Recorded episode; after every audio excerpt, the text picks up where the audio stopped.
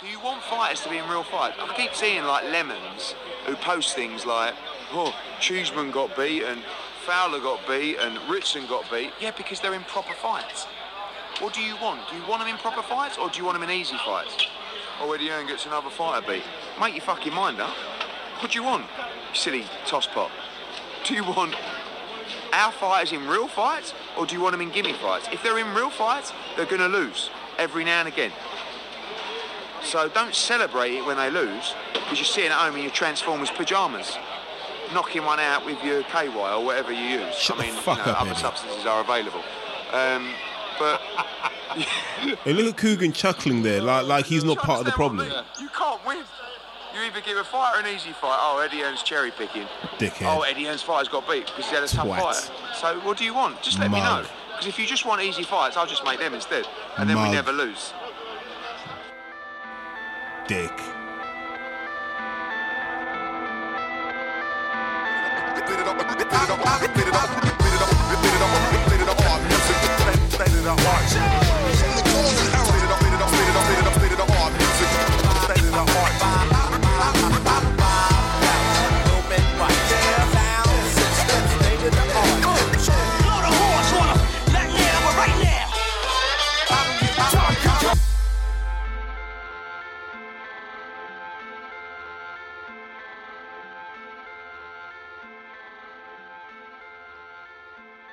And welcome to the New Age Boxing Podcast with me, Andy White, and with me today, Mr. Terry Chapadama.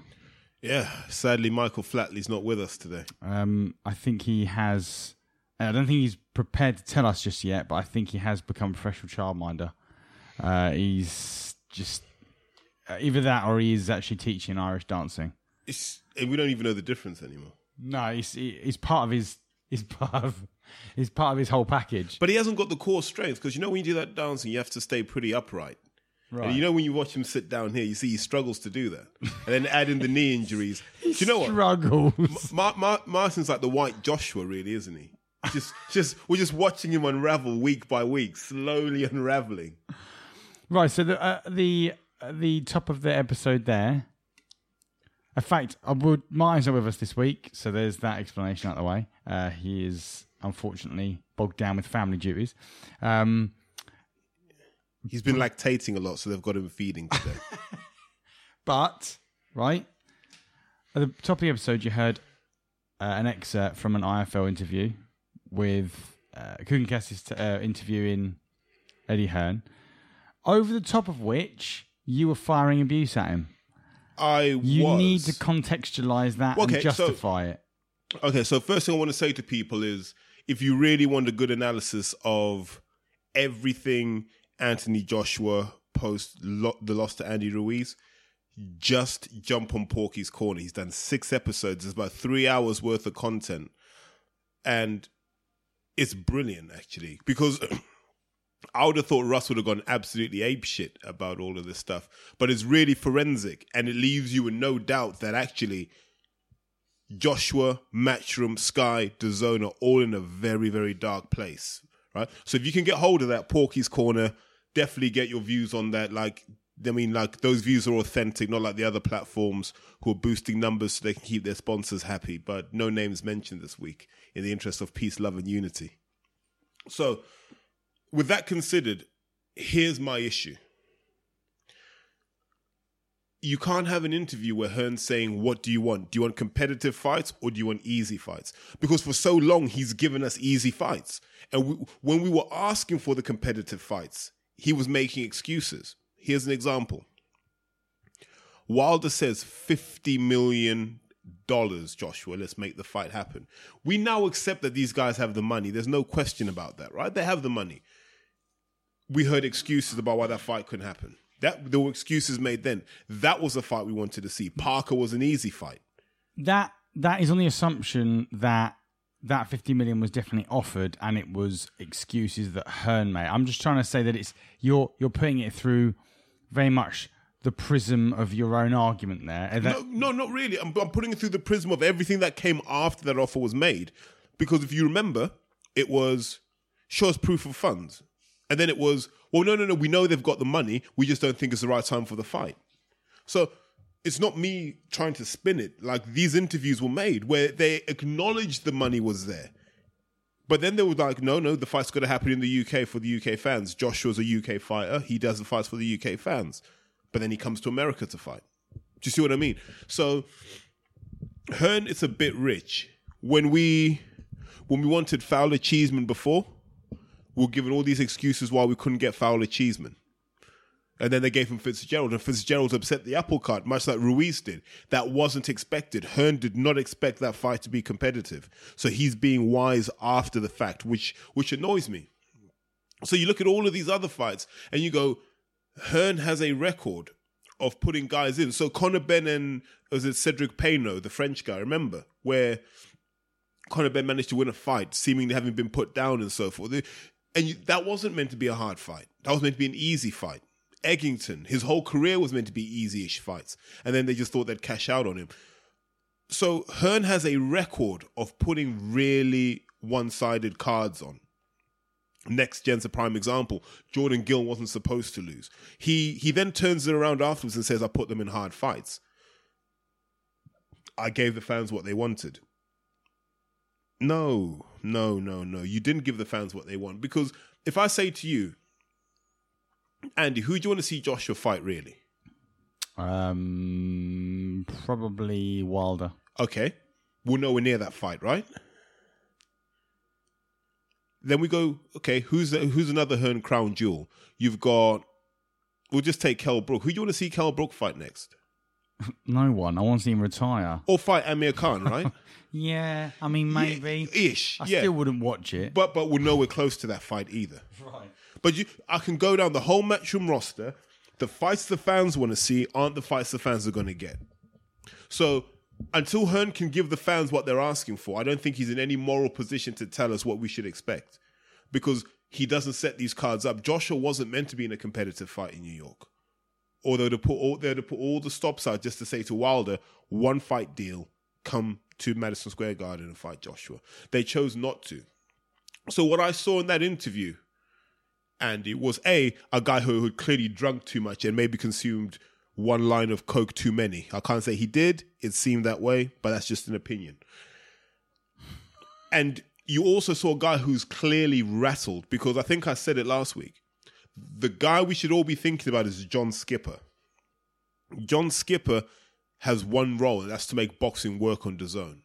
Joshua losing is a massive kick in the nuts. And I imagine Hearn would have felt some of that pain too. So now Hearn's rattled because he's now got to bring back his status within DAZN. Because let's take an example. De La Hoya has delivered on two big cards. But look, look, so so here's what you ultimately have. You have De La Hoya who's delivered two Canelo fights that have been good. Rocky Fielding, Canelo steps up in weight, stops him. Daniel Jacobs, he he squeaks through according to some people, but he wins against someone who people had as one of the top four or five middleweights in the world. So De La Hoya's delivered. Now Triple G's coming and Triple G's not under from Triple G's a a DAZN fighter. So Triple G comes in, delivers. Now you're looking at De La Hoya and Golovkin's crew, K2, coming together in September, maybe for a third fight, which will be the biggest fight on DAZN. Hearn is completely out of that picture. And the only reason we think Hearn is important is because guys like IFL chase him around the world and interview him. So we get the impression that he's important. He's not important to Lou DiBella. He's not important to Al Haymon. He's not important to Bob Arum. He's not important to Oscar De La Hoya. He's not important to Tom Loeffler. He's not important to anybody because the one trump card he had in his arsenal was Joshua, and Joshua's just been found. I mean, he's just been found out to be as hollow as an Easter egg. So that's my issue right now with with Hearn coming out fighting because he's he's almost like he's found a backbone a week after his cash cow got put on his backside. And let's remember who did that to him. Andy Ruiz. And they try and say this thing like, yeah, you know, we did this in Ruiz's own country. No one in New York knew who the hell Andy Ruiz was. No one. Nobody. Because he wasn't expected to win. But what difference does that make? It what it makes a difference in the planning, yeah? There was a narrative Which is why, if you noticed, during the Joshua fight, they had Joshua adverts. So you've got Joshua adverts happening while the guy's getting his ass beaten, right? So Beats now have to redo their campaign because you got to pull that stuff now, right? Because you can't have your your brand associated with a loser, so you got to pull that stuff. Whoever whoever owns the Lynx, it might be Unilever. They need to pull that stuff. Lucozade, you got to pull that stuff. Range Rover, pull that stuff because Joshua's not a champion and he's now lost. So everyone's now having to to rebase their expectations. Do they? Or Yes. Do they not wait until the rematch? No, And then and then they can spin it as, you know, no. tenacity has no Okay, limits. so or so let me whatever ask they- you a question, Andy. You've got a Lynx advert. You've got Joshua there looking tough as anything. All someone has to do is airbrush your strap line, put some kind of funny little line on there, and it's your brand that's associated with that. That gets to five million views. Now all of a sudden you're like, we need to clean this up. You will pull all your content. That's generally how it works in the comms world. If if the message you intended to share in originally is no longer there, there's no point in having the content there. So I don't know what the marketing budget is for some of Joshua's work. Let's just say it's a million and a half in total across all the brands. They now have to pull that back. Do you really want to do a meet and greet with Anthony Joshua now? No. So where's the content capture opportunity now? Now that he's lost, nowhere. I've I've heard from sources that all of his contracts have renegotiation periods that happen after the defeat, so his numbers might go down in that sense. There's a lot of stuff that's happened behind the scenes that no one's talking about, and quite rightly too, because as you know, as other podcasters like to say, we're not accountants, whatever. The reality is, the commercial entity that is Anthony Joshua took a mortal blow on Saturday, and Hearn wasn't lying when he said if Joshua loses again, his career's in a very dark place. It's very true. But isn't that his career the way that he's the way that it's been created? Like for example, someone like Dillian Whyte, who doesn't have the same um, uh, s- commercial interests as, as Anthony Joshua behind him, were Dillian Whyte to lose twice. I mean, uh, uh, within reason, any box that loses twice in a row that's that's sort of heading up his division is going to be struggling, right? But if you lose twice, when you've got all these commercial deals that are on the basis that you're a champion and you're unbeaten, then that that's always gonna that uh, always gonna hurt. But is it is it only because if you look at the height with which he's sort of got to, and then looking at the depths with which you would go if you just lost? Because anyone else who lost twice would still be at that similar level. Do you get what I mean? Mm, it's just that he would have lost a lot more high. I don't see how so- if if Joshua loses to Ruiz again, people go, "Oh my god, Ruiz!" That for me would legitimize Ruiz at least amongst the big players until you watched someone else take him out. And but you'd still want to see Joshua fight. Maybe maybe So, you wouldn't no, be that so- interested so- in fighting so- Deontay Wilder, but you'd still want to see him fight. No, you you don't want to see Amir Khan fight.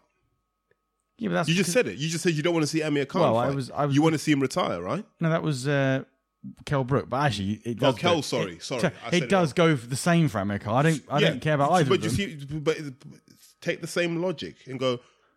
If we can't see these guys at a certain level, do we really want to My see them? appetite does wane severely. It's true. Yeah. So here's how I look at it. If I've got a wire edge Vauxhall Nova or a wire edge Ford Escort, if you see it without with one of its wing mirrors hanging, right, you're kind of like whatever. If it's got a few scratches and a few dents, you're like whatever. It's a wire edge Escort. It's all right.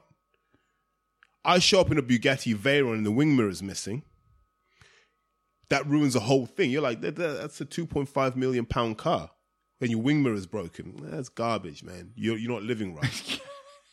you're just judged to a higher standard. Joshua's judged to the standard that he's allowed to be created. Right, but the, to carry on that that analogy, that metaphor is that the Bugatti is still a valuable asset, whereas the Wyridge Escort is not. But you, you know, but you're not paying two and a half million for a car. The wing mirror's all hanging off. Because then you're like, what else is wrong?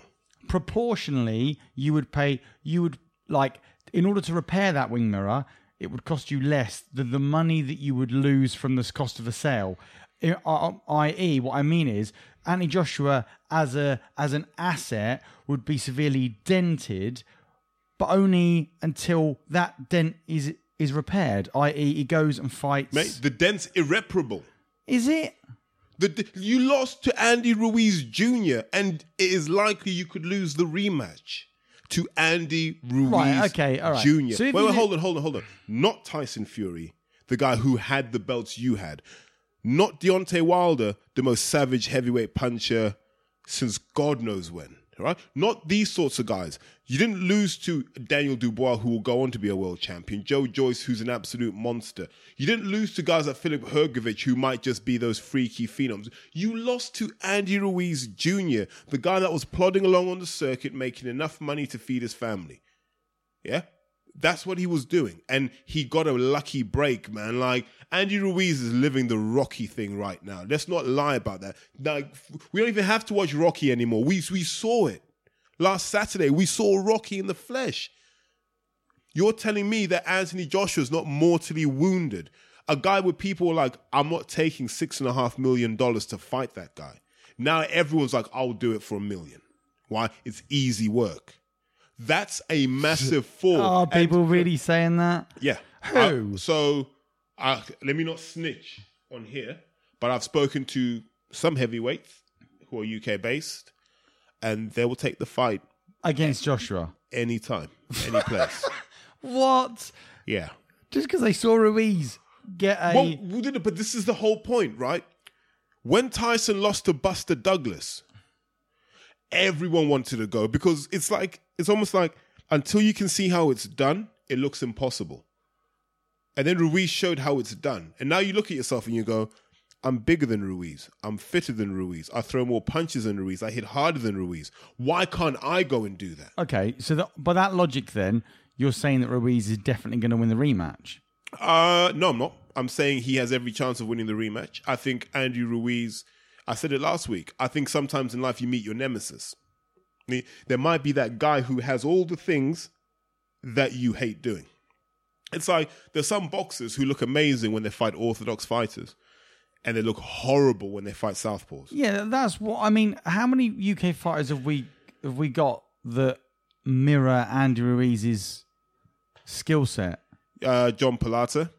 I'm surprised they didn't have John Pilata in camp for this because John's got the best counter left hook of any heavyweight I've ever seen, and that's exactly what Joshua needed to defend against. John would have caught him every time because Joshua's lazy with the right hand. He'd have landed that left hook for fun. This doesn't mean that John Pilata beats Joshua. What it means is he gives him the right kind of trouble to prepare him for a guy like Ruiz.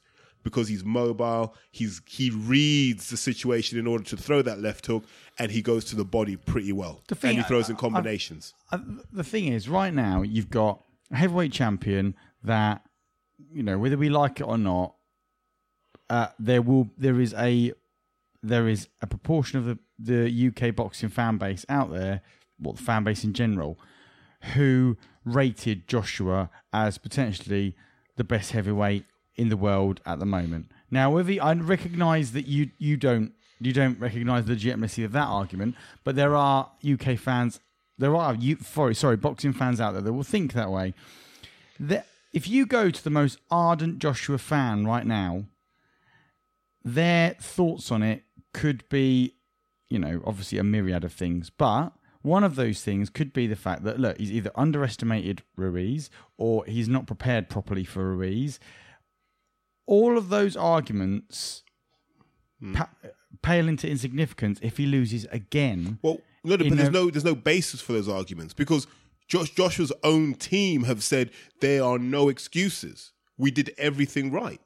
So what are the what what is What's it? the no, no, no, reason then? What's the jo- what is it that Joshua fans know that Joshua's team don't know?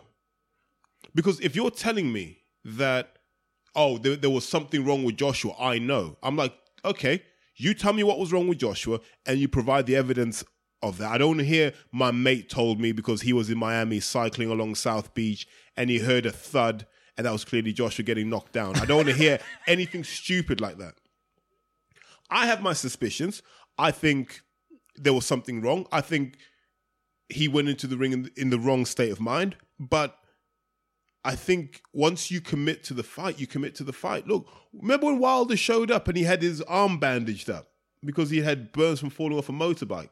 And he came and he fought and he still did his thing. Do you see what I mean? Like, Joshua fans are this unique bunch of people who are probably mostly beaten up at school. Come on, you No, can't, no, no, you no, can't no, tar no, everyone no, with the no, no. You, you, you have to because remember those kids who used to get beaten up at school. Their first instinct was, "I'm just going to stand behind the biggest, strongest guy I know, and I'm joining his team, and I ride for that guy till till whenever." Until, until he loses, then I go with the other guy, and it's human psychology, and I get it. Yeah, and that's why they were so zealously in favor of Joshua. They were like, remember that guy Stig and his fu- Fury power thing, right? And Fury power was we're just behind Tyson and Hughie Fury, and these guys were they were zealous, man. They were like the Scientologists of boxing. It was scary, but I love Stig. I think Stig's a fantastic man and a great human being. The Joshua fans are similar. They have this delusion about how good their guy is. But like I said last week, all the clues for Joshua's downfall were there and they lined up beautifully with my view on heavyweights. And I've said the future of the heavyweight division is about mobility, combination punching, and just that. I mean, just that knowledge and nous that you can only get from doing rounds in the ring. And Ruiz ticked all of those boxes. What, 100 wins, five losses as an amateur. Would have been in the Olympics had it not been for Oscar Rivas. Yeah, we're talking about a kid who was doing this as a teenager. So there's nothing Joshua can throw at Andy Ruiz he has not seen before. But, but see, this again, you saying this makes it sound like you are.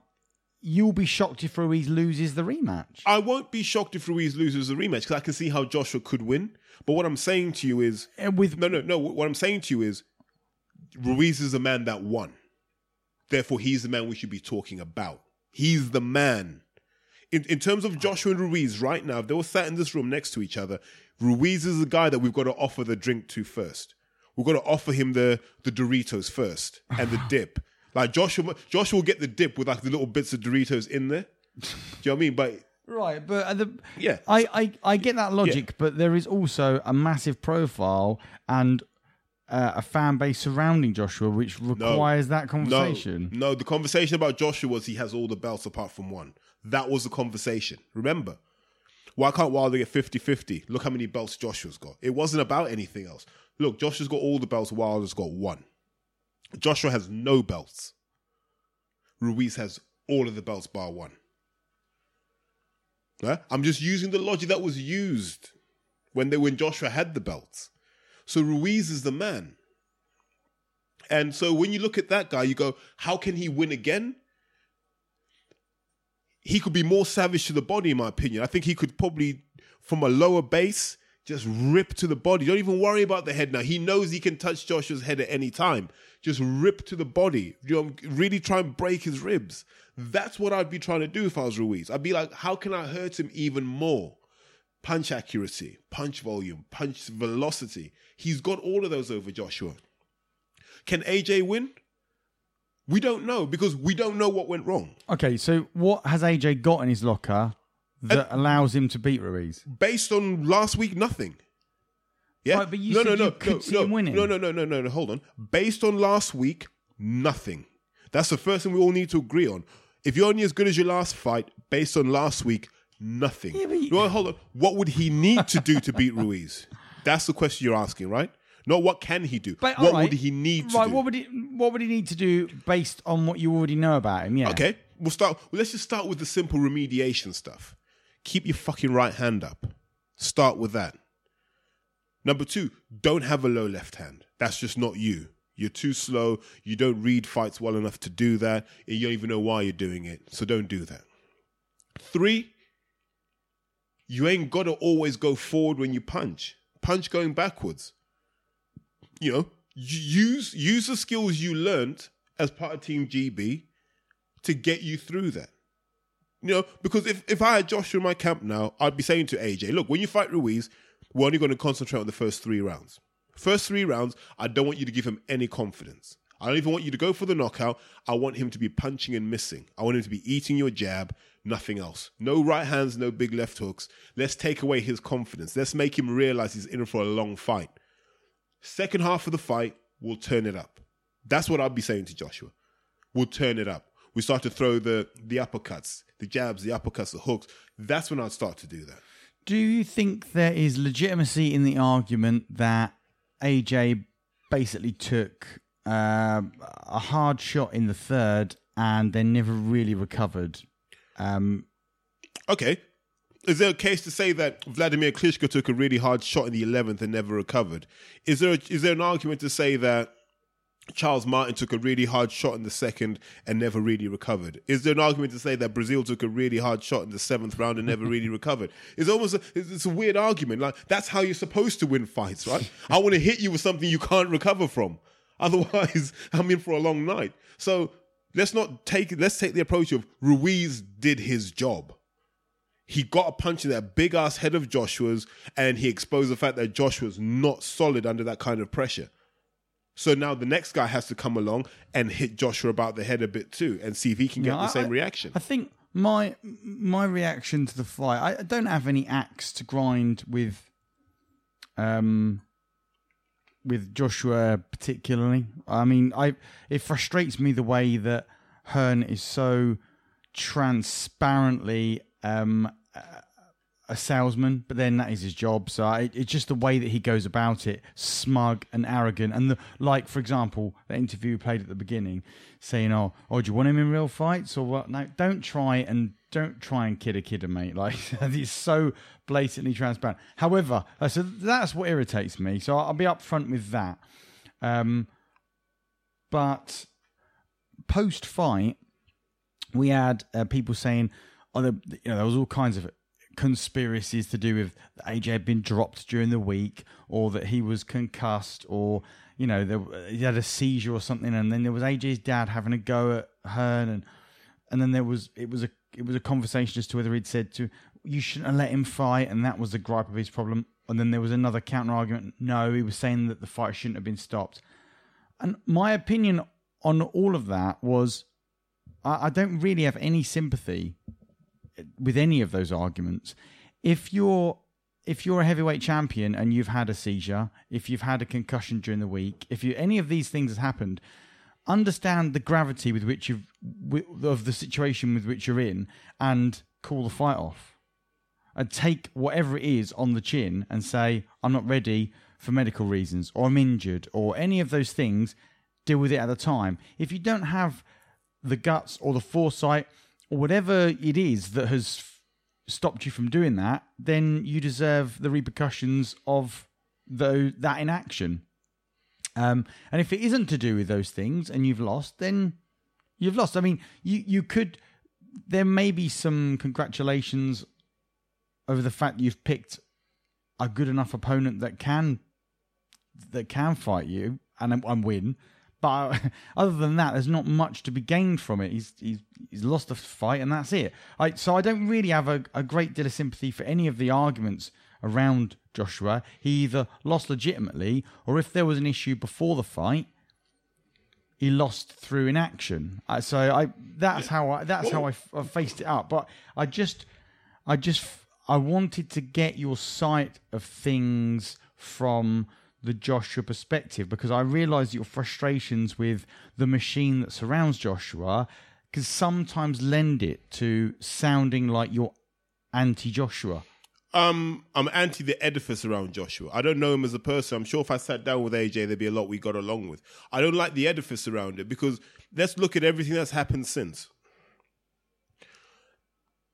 He's behaved in a way that doesn't suggest he's lost.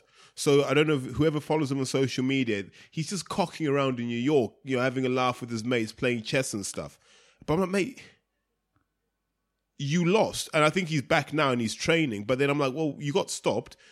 Like, surely you just want to chill for about 90 days, let your head recover and stuff, if nothing else. Especially if you did get dropped in sparring, then, you know, you want to ease yourself back in. But if you look at it, he's got five months between now and the rematch. Well, uh, actually, a quick question on that: Why is it so far away, or is it not far away? It just feels like a long time. Well, they only fight twice a year. So you have one in the first half of the year. but that's a self-imposed limit, right? I imagine so, yeah. So, if They- you were controlling this, would you have him fighting that late in the year, or would you have him fighting before? I well, like I said, it all goes back to was the Joshua from Saturday the new Joshua? Is that what we need to expect from Anthony Joshua going forward? If it is, I'd swerve the rematch. If that was an aberration, if that was a one-off, then yeah, take the rematch. Okay, uh, okay. But but then uh, but then here's where it gets complicated. Ruiz has all four belts.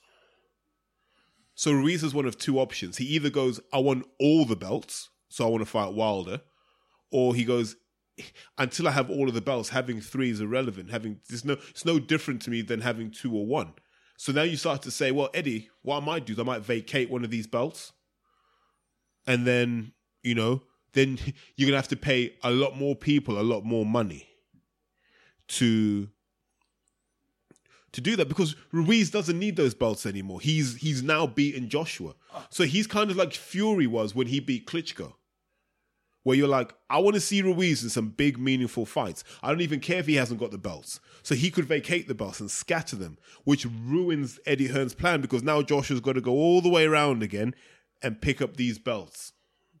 And we now know that he's vulnerable. So, so Ruiz, because that was one of my questions coming up actually. Ruiz could conceivably lose or surrender or whatever any one of the belts that he's won off Joshua. Yeah, he could vacate the fight. belts. Yeah. Why would he do that though? Well, if they don't give him the money he wants, he go, yeah, I'll do the rematch with Joshua, but I'm I'm I'm relinquishing all of the belts. Let's just do this rematch. it's what I would do. I, I'd, I'd say to her, I want to relinquish all of these belts. I didn't have them six weeks ago. I don't need them now. I've got the money. I want to get the money off Joshua. Maybe I'll retire. So I'm going to scatter these belts so everyone else can fight for them. So how about you give me money that I want? Um, something you said leading into what we've just said there. You you said this is is this the new Joshua? Is this what we're expecting? The question I have then, the obvious question is, do you believe then what you saw was a different Joshua to what you've seen in the past, and would have a previous Joshua beaten Andrew Ruiz? What has changed in your opinion? the low left hand. He's always had the chin in the air, but he's always been able to get himself out of distance.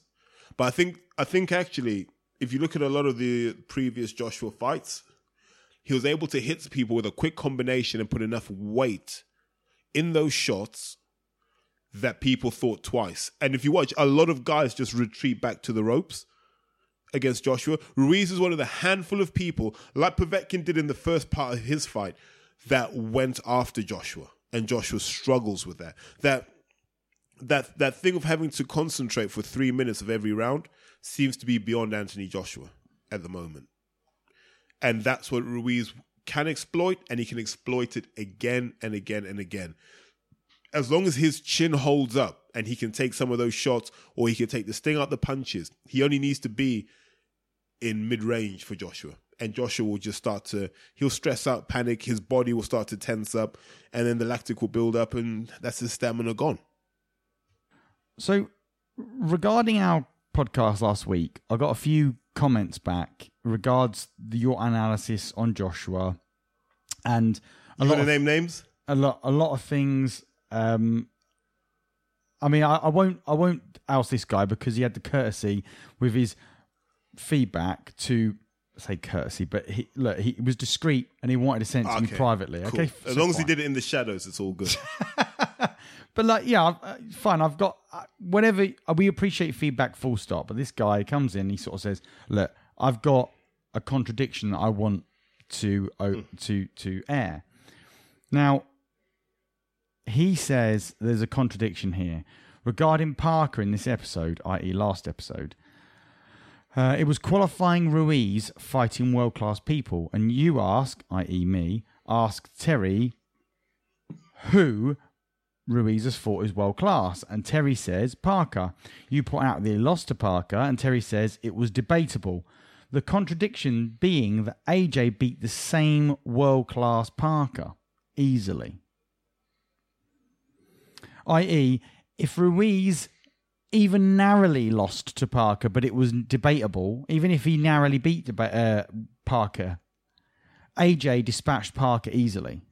So therefore, on that basis, AJ surely is what? AJ's what? well, the, the idea being that you can't qualify Ruiz as being a having world class opponents in the past if he's lost to the guy that AJ dispatched Cool. easily. Okay, so let's let's walk through that. Number one, that that that whole if A beat B and B beat C, A beat C, it doesn't work that way. Boxing has so many variables to it that it's actually just about what happens in the ring, first and foremost, right?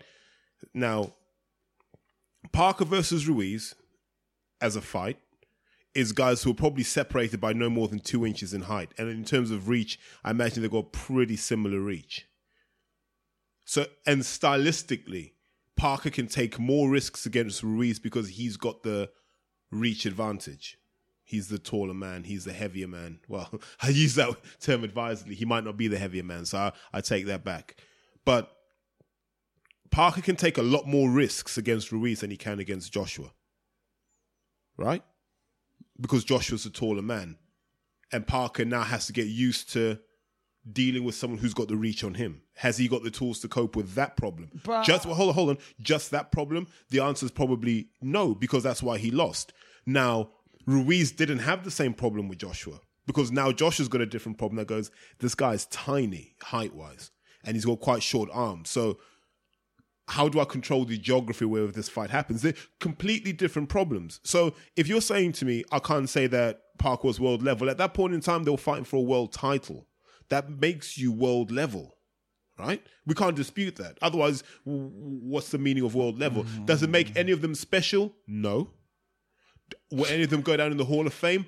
Don't know yet. No, No, no, but yeah, but okay, we don't know yet. that makes Charles Martin world level. Well, we have to accept that.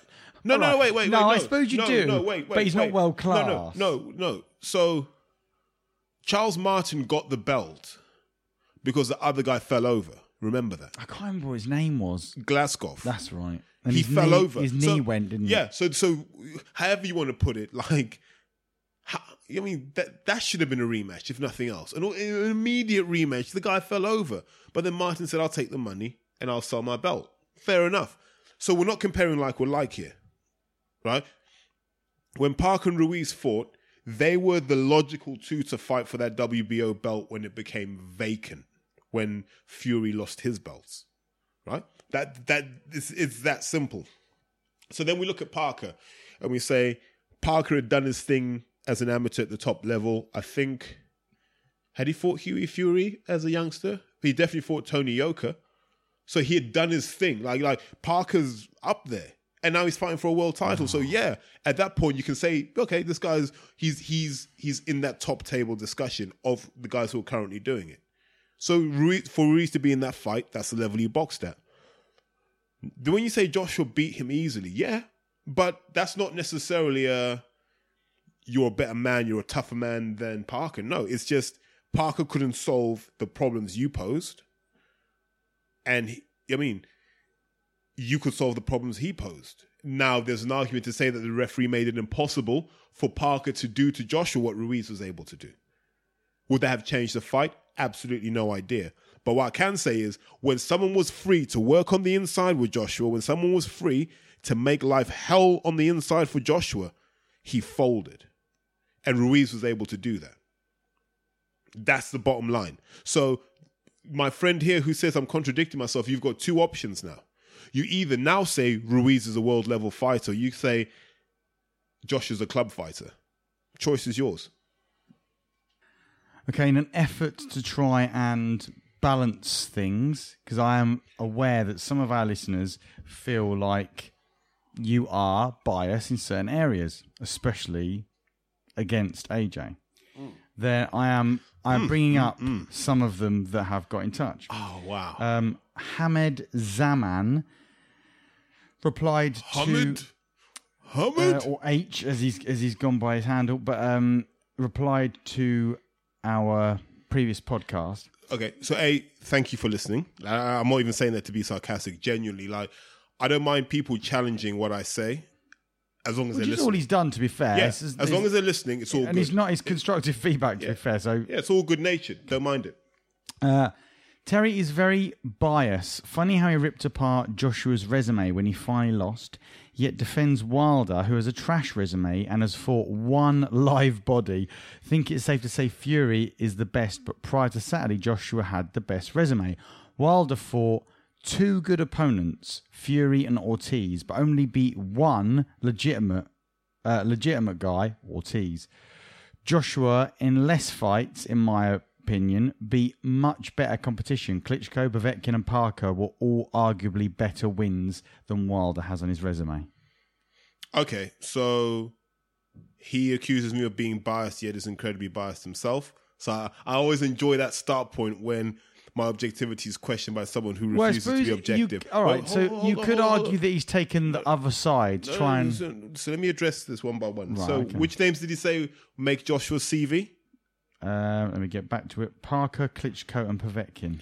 Another guy just told me that. I mean, was upset that I called Parker world class a second ago. So I, I can't win in this game, can I? I mean, Parker is not world class. Okay. Let's just get that. Let's put that on the record now. Fine. Parker has Okay. lost. So- should have lost to Ruiz and should have lost to Fury. He's a dog shit fighter as far as I'm concerned. Okay. I know you don't agree with that necessarily, but I, I, I don't see a, a future for him in the sport. Okay, fine, right?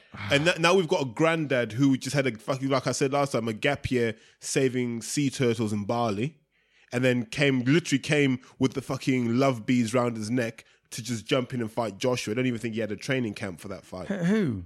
Klitschko. Come on. And Klitschko's 95 years old, took him five rounds to get warmed up in that fight. And just as he gets warmed up, he runs out of gas because he hadn't done anything in camp. No. You know, he hadn't, he hadn't done anything in camp, and that's why they, that's why that, that all that nonsense happened. Why why do you think they said no tune-up fight? Why didn't he get a tune-up fight? Why didn't he get a tune-up fight Who against a Christian no Hammer? tune-up well, fight? Well, look, if I'm managing Klitschko and I'm like, you haven't boxed for 18 months, I'm putting you in a tune-up fight. Yeah, that's exactly what I'm doing, mate. Here's a tune-up What? And you're fight. extrapolating from that that Someone dropped the ball. S- what Matchroom said he couldn't have one. I don't imagine. Well, I don't imagine they said, mate, have a tune-up fight. yeah, well, they wouldn't. They wouldn't say, but they. Why? Why wouldn't they? Well, No, they, no. Why wouldn't they? What they? Well, they wouldn't say it because they're not managing No, him. no, no. Why wouldn't they? Because they don't want him Oh. to have that advantage. There you go. Yeah, but how- No, no, no. no. Just be honest. They, Yeah, of course they would, but how can they- no, no. But what's they the right thing? no, no. case? Hold on. But what's the right thing to do if you really want to cement Joshua's legacy? You go, Vlad, have a warm up fight. maybe Christian Hammer, maybe Tom Schwartz, maybe even Dimitrenko. Have one of these guys that's ranked. Your tune up fight. You stop him, you fight Joshua. Because now there's no excuses. It's like, yo, you saw what he did against Dimitrenko. Now look what Joshua did to him. It's legit. It legitimizes it. But when someone's been on the shelf for 18 months, has been jerked around by Fury over a rematch, essentially became a dad, was hiding from Shannon Briggs, rescuing sea turtles and porpoises in Bali, living in a house with sticks above the ocean. Come on, man. And you go and fight Joshua, who's done nothing but fight and stay humble and stay hungry. Come on, man. So let, let, let's For let's the no. record, I don't buy this Klitschko argument at Okay, all. so let's just what? Okay, what? A man in his forties who's been out for eighteen months is somehow you you get better by doing nothing? Do you explain that to me? well, look, okay. No, no, no. Explain that to me. Explain what? What do you want me to explain? How do you get better by doing nothing for eighteen months in your forties? Hold on, that's not the argument you were making. You Yes, it were- is. I just said to you, he had a fucking gap You year. were making the point No, that no, no, Matchroom no. dictated that he couldn't no, have a tune-up no, fight. no, no. Go back to the logic. I said this guy's been on the shelf for eighteen months, fucking around, doing whatever he's doing, living life.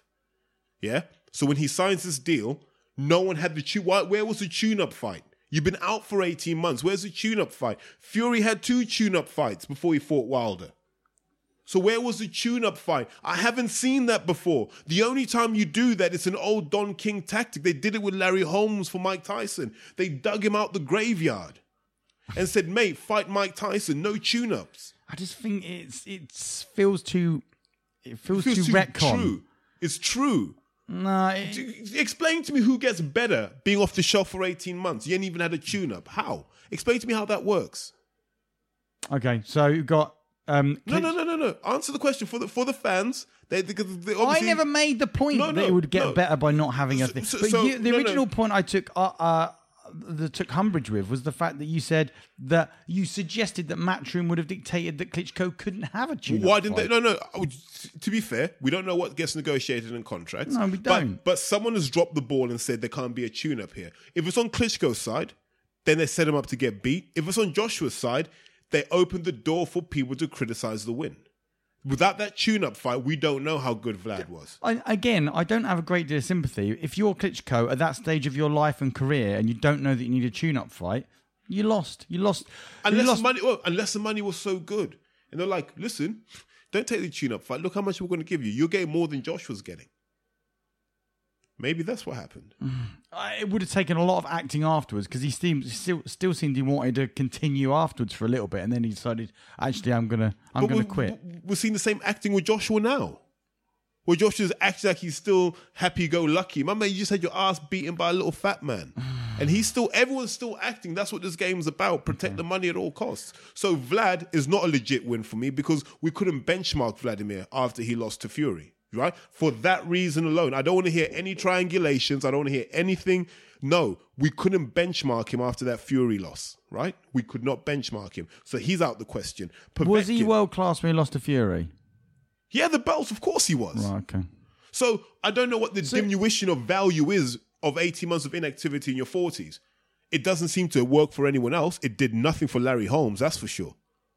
So I'm trying to understand how you get better by being out the ring for 18 months. Because you remember when they were trying to sell the fight, and they were like, yeah, yeah, the time off has probably done Vlad the world of good. But then you're like, but Fury's had the time off. Ah, mate, that inactivity is going to cost Fury, isn't it? Best years of his life. You, you don't get better by being inactive. There were Hearn's two separate arguments for two different fighters, both with the same time on the shelf. Okay, so that, in your opinion, takes care of the Klitschko But argument. Povetkin's light work, Povetkin. Once they took him off the peds, he just wasn't the same guy. Once he came off the peds, and remember, Wilder was going to fight him when he was on the steroids twice. Wilder's suing him. I don't know if that's been resolved yet. Wilder sued him and said, mate, I wanted to fight you, and you were taking drugs. So when people say that Josh has got this amazing CV, no. And then you want to mention Takam. Takam was Haye's sparring partner, and David Hayes slapped that guy from one side of the ring to the other. Uh, there I are don't think- videos has of it. anyone mentioned Takam? No, there are videos of it. Molina, we know what happened. Molina's dog shit, and he proved that. Now we've got Breazeale. Come on. No. Charles Martin, come on. Yeah? We're struggling to find these wins for Joshua. And he's at the stage in his career now where he should have that seminal fight of someone who's in his peer group. Okay, Yeah? all right. now, now let's go to the Wilder argument. yeah. Why did Joshua get his ass beat last week? He didn't have the nous. He hadn't made all of these mistakes in the shadows because he's been manufactured to be a world champion. People say Wilder fought bums all the way up. Okay. Sure, bloody right. He fought one of my one of my a friend of a friend. Uh, shouts out to Greg Hackett over in Philadelphia. But he, sh- I mean, a friend of a friend who was really a blown up light heavyweight. But that guy posed different problems. He posed the Andy Ruiz problems. What are you going to do when someone wants to come and fight on the inside? Yeah, the guy wasn't the greatest, and you can say, oh, he was a bum. But at least Wilder got to solve that problem away from the limelight. So all those thirty something fights were legitimate learning fights where you make all of your mistakes because when you're on the world level, you don't want to get exposed like Joshua did. For the most basic of things, Joshua would have been better off having had a far greater number of fights before winning the world Okay, title. I understand why they went for it because when the window opens, you got to jump. But he didn't have that. This word I keep using. He didn't have that seasoning that Wilder's got. I Where- don't. I don't want to conflate the arguments, though. You've said when you said Wilder had thirty legitimate fights, you're not arguing that all of Joshua's fights have been illegitimate. Are you? No, no, I'm saying I'm saying Joshua should have had more of those kind of skeletonish fights. He should have had more of those Takam fights before he won the title because he would have made all of his mistakes before he got the belt. You see? That's what it's Surely about. he learned from fights like Klitschko, though. You can't learn from a fight like Klitschko because you're fighting someone who knows so much more than you do. So Surely that's you- a good way, no? No, you're you're toughing it out. You're gritting it out. Yeah, you, you, you all you want to do at world level is you want to execute, and may the best man win. This myth that you should be learning on the job is bullshit. You shouldn't be. You should be off in the on on the I call it the chittering circuit. You should be going here, there, and everywhere, fighting this guy that's had fifty odd bouts, fighting that guy that's had thirty odd bouts, and they should be posing you different questions. Thirty odd those those thirty odd bouts being what It doesn't even Losses. matter. It doesn't matter because uh, if a guy can go thirty bouts as a Actually, someone out there can do this to me. There's a heavyweight journeyman who's recently retired a few years ago, and he's got something like 44 losses and no stoppages. He wasn't stopped once as a journeyman, and he's been in with everybody. who, and you don't know whose name. I can't remember his name, but he, he's one of these guys that you're like, how have you not been stopped? When you say he's been in with everybody, I take it it's not Joshua or Wilder. No, no, no. he's, from, he's from before that era. right. So, uh, but my point is, there are guys out there that can do the rounds with you. There are guys out there that will ask questions of you that you're happy that you solve when there's no belt on the line. Yeah. Go, So would you argue, therefore, that Ortiz is a much more valuable name to have on your record than anything on Joshua's. Absolutely. That that the the look at look at Wilder's run. This is what it's potentially looking like. We said this before. Ortiz Fury, yeah, Breazeale? Ortiz Fury. That five fight run is something Joshua would never do. Like physically, he couldn't. I don't think he could do it physically in terms of putting his body through the sort of camps he'd have to do for that. I don't think he can. So when people say I'm biased against, no, I I respect Wilder's record because Wilder's record mirrors that of the greats. Where how many how many fights did Tyson have before he won his world title? Twenty something, maybe in the low thirties. I'm gonna say, let's say about twenty seven. That Tyson probably had before he fought for a world title. How many did Larry Holmes have before he fought for a world title? Probably a similar number. When you look at the old veterans, like the guys who really knew their craft as heavyweights, they all had a large number of fights before they fought for a world title. And there's a reason why. You don't want to make mistakes as a heavyweight when the pressure's on. Because the guys you're facing are too good to let that slide. I want to address just slightly. I mean, this is more of a, a lashing out, so to speak, but I still want you to. Uh, George Watts got in touch, and on uh, one of the uh, comments was Terry f- breaks the fight down really well on a technical level. It's just a shame that his hatred and weird obsession of anything Matchroom slash Joshua slash Hearn just makes him sound makes him sound quite pathetic and overshadows the good stuff he says about the actual fight.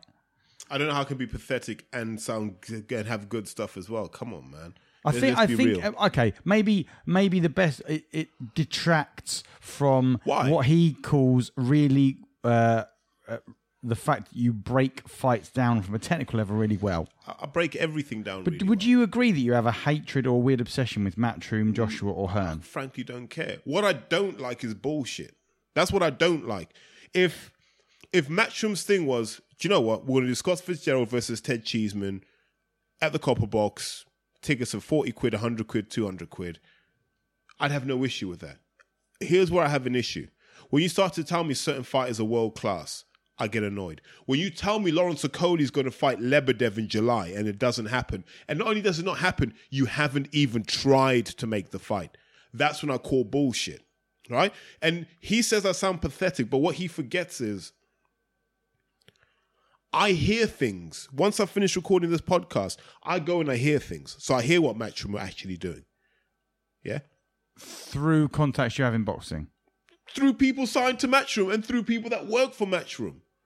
Because you think they're all happy? No, they're not happy. So they know a guy like me will come on and they go, "Do you know, if I if I if I throw Terry a few crumbs, I know he can make he can figure the rest of it out. I'm like, fair enough, you know, it's a symbiotic relationship. So when he says I have a hatred for Matchroom, no, I don't. A lot of the stuff you hear me say about Matchroom is is what people on the Matchroom payroll are saying themselves. That's the reality of it. There's only so off so many times you can bullshit people before you go, mate. None of the stuff you're saying comes to pass. Why? Why is it that you talk about so many fights potentially, and then you tell us you've got a billion dollars of DAZN money, yet these fights can't seem to happen? Why? I don't understand that. Then you go and disrespect guys like Al Haymon, Sh- Shelly Finkel, Bob Arum, Frank Warren, Dennis Hobson, all guys who have helped make the boxing market we see today happen. So I don't like that because you're not even respecting your elders. These are guys that phone your dad, not you, to do business, and you're disrespecting them. So when you say to me, I'm pathetic, isn't that pathetic? Isn't it pathetic to disrespect a man in his 80s? In fact, two men in their 80s. I was Shelly Finkel must be in his 80s now.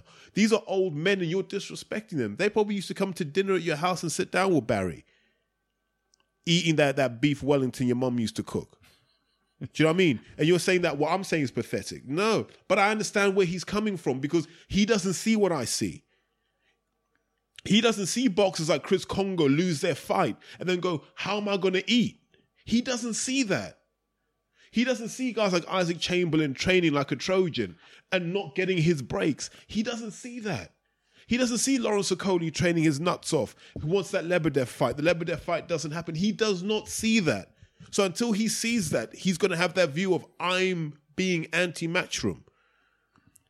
This is what I'll say to you. Matchroom is fucking up people's money. People are trying to eat out here, and Matchroom are fucking their money up. Now, someone's going to come back and go, You never say the same about Frank. Yes, I do. But I also know when to praise Frank too, just like I know when to praise Hearn. If you guys want me to be more measured about Matchroom, call them out on their bullshit. Because if you guys do it, I won't have to do it. Okay. Finally, on this Joshua stuff, because we've spent a lot of time on it, but I wanted as uh, as a I wanted to call you out on a few things that people have brought up. That's all it was. Um, Aaron got in touch. Double A, what up? Uh, I, uh, I I like the podcast, but Jesus, first it's AJ's Indeed, fault. I am. First it's AJ's fault, then it's Eddie's, then McCracken's, then basically the DAZN and Matchroom and Sky are all are all going to go bust just because Joshua lost. Nah, I didn't say that. I said they're in prob- I said they I said they're in trouble. I said their revenue projections all changed now. He, he says, I think it's been all very dramatic. Maybe just maybe AJ just had a bad night and he could quite possibly take the rematch and win. That's a valid point. So AJ can take the rematch and win, absolutely. But don't invalidate everything else. Don't invalidate the fact that Matchroom will do their annual projections and they will start with how many times is AJ going to fight? What do we think that's going to do for in terms of revenue? And they'll have a number, right? Ruiz 2 was not the fight they hoped for. It might do amazing numbers, in fact, but not the fight they hoped for. If he loses again, their 2020 budget has a massive hole in it. The same with the DAZN. Same with Sky. There's a massive hole in that budget if Joshua loses again. That's not boxing, that's just business. When your prize asset no longer generates revenue, you have to go back on everything. Where can we cut costs? All these guys that we were going to push through, like Lawrence and Joshua Buatsi, we need to rebase what fights we can get them. You know, Claressa Shields, will she ever fight on a Joshua undercard? It doesn't look like it now. You know, all of these things become a factor. So, once again, I understand where he's coming from, but he's looking at it from such a narrow view. Whereas you've got to look at it from what what's the meeting on Monday morning. That's why I said last week, John Skip will be the most interesting guy for the next few weeks because he's there going, Joshua's fought twice on our platform and has done nothing, nothing to elevate our platform. Why are we paying all this money for him? Um, he in his first tweet, he said, first it's AJ's fault, then it's Eddie's, then it's McCracken's. Who who would you highlight as potentially is is it was it a group effort that made this that It's a collective screw win? up. It's a collective screw up. Because any one of those guys at any point could have gone, yo, this ain't right. If Joshua did get knocked out in sparring, then someone in that anyone in that group could have said this fight isn't happening, right? If it turns out Joshua was ill, anyone could have pulled the trigger on that. So we're not going to know for a long time until the leaks start to happen. We're not going to know what really happened. What we do know is that guy we saw on Saturday wasn't the guy we were used to seeing. And we're hoping that's not the new normal because that would be incredibly worrying. Okay, uh, I want to move on then from the. Oh, actually, I know I've got one more question, and that is from Tartin Meerbold. you know, I once saw Tartan Meerbold, and he used to. He was in Riverdance for a few years. oh, really? He was, yeah, interesting. Was he? Was he a body double for Michael Flatley? No, no, no. He in his own right, man. He could do his thing. So, because Meerbold is an old, it's an old Gaelic name. I think it is. It means he of hefty belly.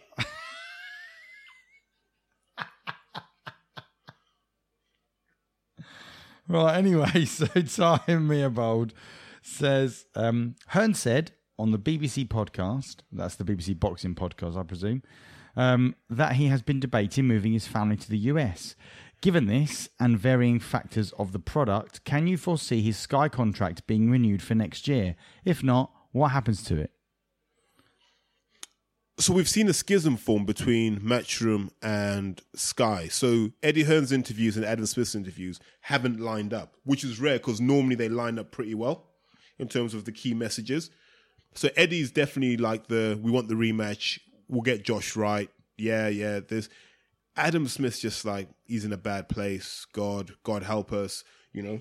So you can see there's that schism, but we've been talking about this brewing divide for a while. And I'm interested to know where the contracts actually sit. Are people signed to Sky? Are they signed to Matchroom? If so, what's going to happen? I, I, I just don't think Sky need a promoter exclusively anymore. I think in terms of the UK, they've got the platform. We we generally accept that they've got the main platform.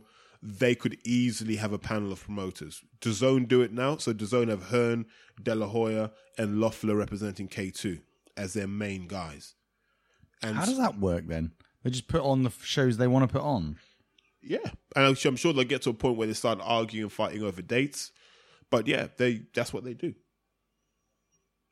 And so, why wouldn't Sky do that? And people say, well, who would they get? Uh, if it was me, to be honest with you, I would have. I'd say to Matchroom, you can be involved, but you're a subsidiary promoter. I'd have David Haye involved. I'd say, look, yeah, let's make this Hayemaker thing happen properly. That's what I would be my primary thing. I just think David's a better overall salesman than Eddie, and I think David's got that credibility as an ex-world champion, much in the same way De La Hoya has. You know that fans will gravitate towards him, and then I'd have a whiny old head like Dennis Hobson. I just and people go, oh, he goes shouting at his mates again. Yeah, shouting at your pals. Nah, but here's the thing with Dennis. Like Dennis is in the he's at the IBF convention now in Macau. That tells you how respected Dennis Hobson is in the world of boxing. You're at the IBF convention, which means you're there to make things happen. In Macau. Yeah. They pick random locations to have them. yeah. I'm hoping Dennis invites me next year. I really want to go to one of these conventions. But Dennis Hobson's out there. And so if you've got that sort of pull with the IBF, why wouldn't Sky want to work with you? Don't know what that deal would look like, but I'd have Dennis there. And here, to any boxers that are listening, if you need an experienced, savvy, and pretty damn good manager, give Dennis Hobson a call, man. I I've I've sat with a lot of boxing people in my time. I don't think I've met someone that's blown me away in a boxing sense quite like Dennis has. I just think the man's got enough independent wealth. All he wants to do is help people become champions now. And that's all he cares about. And so that's his excitement. He's not going to shaft you, he doesn't need to. Just get it if you honestly, if you're if you're talented and you back yourself, just hitch your wagon to Dennis Hobson. That- That's a free tip. Normally I charge for those sorts of tips. Speaking of tips, uh, the second question: What is the best porn you've ever seen? Um, wow. So I could let me say, I'll measure it by porn stars I've actually met in person. Oh, right. Okay, that's a. So I was on I was on holiday once, and I met there's a lady called Samantha Mack. You'll find her on Pornhub. She, I think only because I know her personally, she's one of my favorite actresses. I don't know if that's a good thing or not. I love Samantha Mack. Like genuinely love Samantha Mack. I think she's Canadian originally, but yeah, we met. We How just did you meet a porn star? well, they're human beings too. They go on holiday. Right, I get that, but did you did you did you were you aware that she's a porn star when you saw her? Or was it No, like, no, "Hi, no, my no. name's So Terry. literally out. Hi, my name's and- Sam. and there's I'm a a- porn star. Yeah, no, no. A group of women dressed up. I thought they were on a hen do, right? But it's how they normally dress. So I'm like, what? So we get talking, and she's like, "I'm an adult. I'm in adult films." And you know, typical me, I'm like, "Nah, bollocks." And she's like, "You know, you can Google me." So I googled it, and I was like, "Hmm, hmm." Right, let's have a look at this. Excuse me. so now everyone's going to be googling Samantha Mack. Are you actually recording or not? Yeah, of course I'm recording still, but that continues. So Yeah. that, so the best. So met met her on holiday. I was on holiday with some mates. Just met. Cool person. Nothing happened. Just for the record, you know. But it's, it'd be a bit weird. Busman's holiday, really? And then who else have I? So Samantha Mack. There was a girl from Barnsley. I'm not going to drop her name because Danny Watley's from Barnsley. He might know her. She So- is a big woman. Mate, they're the ones making all the money in porn, though. She's a BBW, isn't she? I don't. I, I don't. She she's on the border. Okay, interesting. Yeah. So there's one. There was one. Where from, did you meet her? Hey. Tenerife, you say? no, I didn't say Tenerife. Okay, I can't remember what you said. Not in the states. This is this is a fair old while ago. Is that what? That's a while ago. And then, She's got a colourful back catalogue, what I'd say. mate, the shit you learn. Then there was there was one from Barnsley, but she's now a nail technician in Barnsley. So that's all I'm going to say. Danny Watley can just patrol the streets looking. And then the last one, who we met in Ibiza, was a I don't even know where the fuck she. I think she's from London or Essex. One called Harmony Reigns. so I just mentioned Tenerife. You went, no, not Tenerife. And then you actually met one in Ibiza. Yeah, maybe. but because I never believe it, like you know, it's the same way like women will tell you they're models, right? But it's only because they do photo shoots and post them on Instagram. They're not actually paid to model. So I'm like, you're not a porn star if you're not paid to do porn. you uploading your sex tapes does not count as a porn star. So I'm like, man, as long as you earn a living from it, now it's all good. But nah, man. As long as there's a camera in the room when you're mate, colorful history. Like you'll be surprised. your Like smart body for sex. No, but so in terms of the sex industry, you'll be surprised at who you meet. Like I can remember training a group of people, just boxing training, and turned out one of them was a transsexual and made a fuckload of money servicing American businessmen. Had a flat paid for and all sorts, like proper. Uh, this is just by the Albert Embankment, if you know where that is in London. So whenever you hear about MPs getting caught up in like rent boy scandals or transsexual scandals, it happens on that stretch of the river between there and the hotel where David Haye stays. Such random detail in some of your stories. Okay, that was a a massive digression, but nevertheless, it was an important question that tightened me Nah, about I, I, I, fuck, I do fuck with Samantha Mack though. Like it just as a person, okay. I wish more women were like Samantha Mack.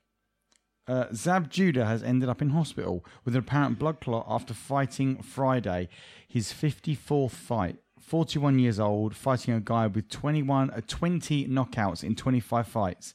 Was this an avoidable incident? Where does the fault lie? Whoever sanctioned that bout, Zab Judah hadn't boxed for about two years, if I remember correctly. And even then, like he had had a four year hiatus. Like Zab hasn't been relevant for a long time. I think after that, after that Kostya Tszyu knockout, you're like, oh, whatever. But these guys just hang on. It's all they know. It's sad to see. My my thing has always been when you're licensed to box, there should be a set number of bouts. I don't think you should ever be able to box more than 35 times. And after that, your license should be revoked for every possible combat sport. You know, after 35 boxing bouts, you should just be done. What will that do? It will stop a lot of this filler that we get career wise. So you'd only you'd, you'd have to treat each bout like like it meant something. Okay, hold on. You said after how many fights? 35. But you said earlier that Wilder had had 30 fights to learn. Yeah, So- because well, because he's allowed to. Right? You work within your parameters. So if you've got 35 bouts, you just make you- your learning process You more also efficient. commended that. That's what Joshua should have done. No, no, I didn't say he should have had 30 or bouts. I said he should have had more learning fights before he fought for a world title. But you stick with 35 should be the maximum Yeah. fights you should be allowed to have. Yeah. But then also remember what I said before, and I've said this on another podcast. I don't think you should turn over as a pro until you've had at least 40 amateur bouts. So, so by that time, you'd have fought 75 times. Do you, do you see what I mean? So the numbers, the- it's a reasonable length of time to be getting your head punched in. Right. Okay. And even though I said that we would, we had uh, no more questions about AJ and whatnot, that was clearly a lie because I have another one from uh, Dan Glossier, VIP. Indeed, he is. Uh, hello, lads. Coming in hot with a late question for the next pod. Ah, Um, following the video of AJ in his corner at the end of the sixth, muttering, Why am I feeling like this? It got me thinking. Is this the first indication of his body not being able to handle the rigors, uh, rigorous collisions and impact of legitimate combination puncher due to his bodybuilder physique, as Terry has attested to in the past? Seems very suspect that he was suffering that much early on. yeah. Um, he was. He looked like he was suffering, like from like round two onwards. It- everything looked off, and I and I can't explain it outside of something's happened. So, and for anyone that's boxed or done any kind of combat or contact sport, you will know what it's like to get concussed and properly concussed. Like it's happened to me where I've just been sick. I don't even know why I've been sick, but I've just been sick. And you're not right for ages afterwards. You're just not right. So I, it could have been that he was asking McCracken why he feels like that because he's never had that before. It could be an effect of one of the punches. It could be something else. You know, I've heard people say it's tell me once Vada catches up with you, that's what happens to you. I don't know. It was distressing to hear because at that point there, do you pull your fighter out, leave him to fight another day? It doesn't feel very safe to me. But in the other issues, in terms of physical capability and his bodybuilder physique, you just build up a massive oxygen debt carrying that much muscle. And my question is still, what does that muscle do for him? Because I don't think he punches any harder at 240 odd pounds than he did at 230 something pounds. Do you see what I mean? I don't see that there's any additional benefit. So those scientists and the brains trust at Sheffield are clearly getting something wrong because Joshua's nowhere near a 12 round fighter. Perhaps he should train with Jim McDonnell. He seems to be able to solve that. Okay, for those of you who have had enough of the Joshua stuff, we are finished. And we are moving on to Triple G versus Steve Rolls. And my question is who is Steve Rolls? I don't know, apart from that he's promoted by Lou DiBella. And by some freak of nature, this guy's ranked somewhere in the governing body. Sounds like a guy that's like the guy who founded Greggs or something. Like, clearly he's not called Greg, but like He Steve could be. Rolls decided he was going to do something. Nominative determinism had structured what he wanted to do with his life. I want to make a roll company. And then we went on to cakes and bakes. Um, sounds unlikely, but it sounds also as like unlikely that he'll be fighting Triple G. What's Steve Rolls doing this weekend? Is he A, playing for England, B, fighting Triple G, or C, working in a building site? I imagine most people go for option C. So, what? Why is he fighting Golovkin? Mate, he's he's a body, right? But he's What is what's Golovkin got to achieve with the rest of his career now? um I think he he probably wants one more crack at unifying the belts, so he'll probably want to fight Andrade and then fight Canelo in a trilogy. I think that's really what's what's in him now. So let, let, let's set the context. So we discussed before how Golovkin has split with Abel Sanchez and is now with Jonathan Banks. And Jonathan Banks, best known for being understudy to Emanuel Steward and then training Vladimir Klitschko after Stewart passed away. So that's what Jonathan Banks is really known for. He fought a couple of times as heavyweight, but wasn't really setting the world alight. So Golovkin now changes camp. Um, so this is the first fight working with a new trainer. So in those situations, it's always going to be a low risk affair. So Steve Rolls, I think, what is he now? I think he was undefeated before he fought Golovkin. I might be wrong on that. He probably had a defeat, but it was just your standard. What he'd be like in British terms, like a Liam Williams is where I'd kind of pitch him. He's like a Liam Williams type character in terms of record and status. And I'm trying to think if he's had any interesting opponents. He fought Norbert Sisekis, who I think Anthony Yarde fought and Dan Azaxo definitely fought. So there's a common opponent for us to benchmark him against. So he's not just a guy that can kind of box, but Golovkin did him in four rounds with an absolute peach of a left hook. He had enough about him that he was going to make Golovkin think, but I just don't think Steve Rolls is at the level that you're going to give Golovkin challenges. And it tells us nothing, absolutely nothing about how a third fight with Canelo would go, is my honest view. But it was nice to see Golovkin back, and you can see what, what Jonathan Banks is trying to do. There's a little bit more head movement. There's a bit more intelligence with where he's placing his feet and the way he stopped him. Actually, and Golovkin's done it before, but he he shifts when he throws his right hand. So he goes from standing in an orthodox stance to finishing up in a southpaw stance, and then just detonates a left hook from hell, which completely just wipes out Steve Rolls and gives Steve Rolls credit. A lot of guys would have stayed down, but he tried to get up, just couldn't beat the ten count. Um, what what happens now? Um, Golovkin's 37. So I think he's probably only got three good fights in him. So one of them will be Andrade to try and take that belt. And then I think you only have two options, and one of them's got to be Billy Joe Saunders, and one's got to be Canelo. And then after that, if you're Golovkin, you retire, whatever the outcomes of those are, because then you've kind of tackled most of the main people of your era. Has he? Will he bother fighting Billy Joe? I think so. Really? Because I mean, you'd like to see it. That's still the unanswered question. What would Golovkin have done against Billy Joe? Oh, is it though? Maybe yeah. for Billy Joe, maybe not for Golovkin. But but interesting trivia, right? Ages ago on this podcast, we talked about a young kid called Steed Woodall, and Steed Woodall was in the same amateur team for England as Ted Cheeseman. So he came up in that kind of era from the 2013 onwards. And he fought Steve Rolls and he lost.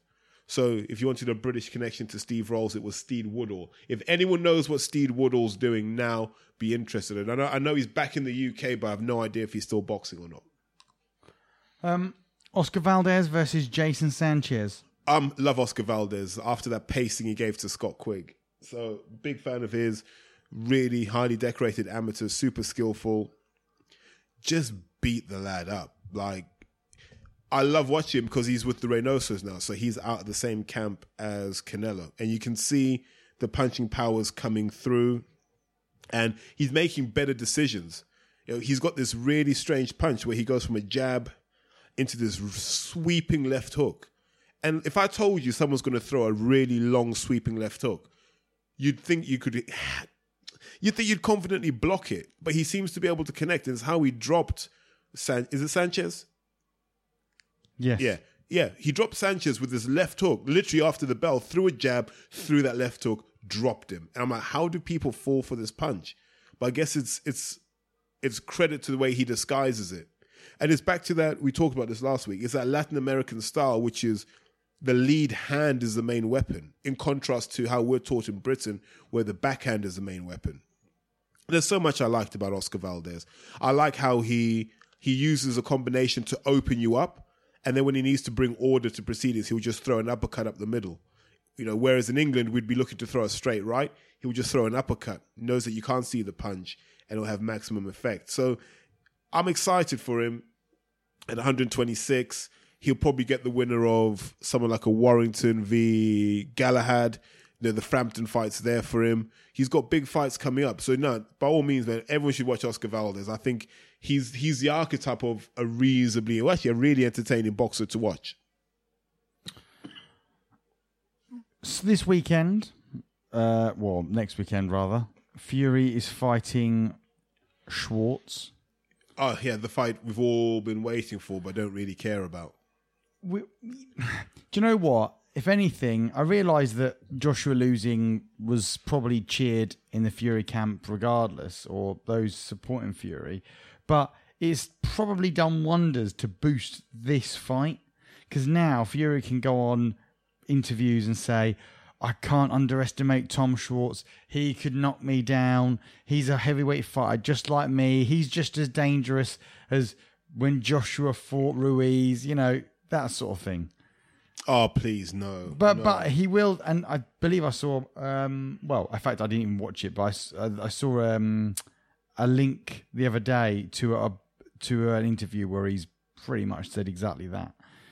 So, what do we think to this? Is this does this have any danger attached to it for Tyson Fury? Well, well, the danger is there's no bloody undercard. Who's on the undercard? Um, at the moment, You're not asking me that question, sure? no, no, it's rhetorical.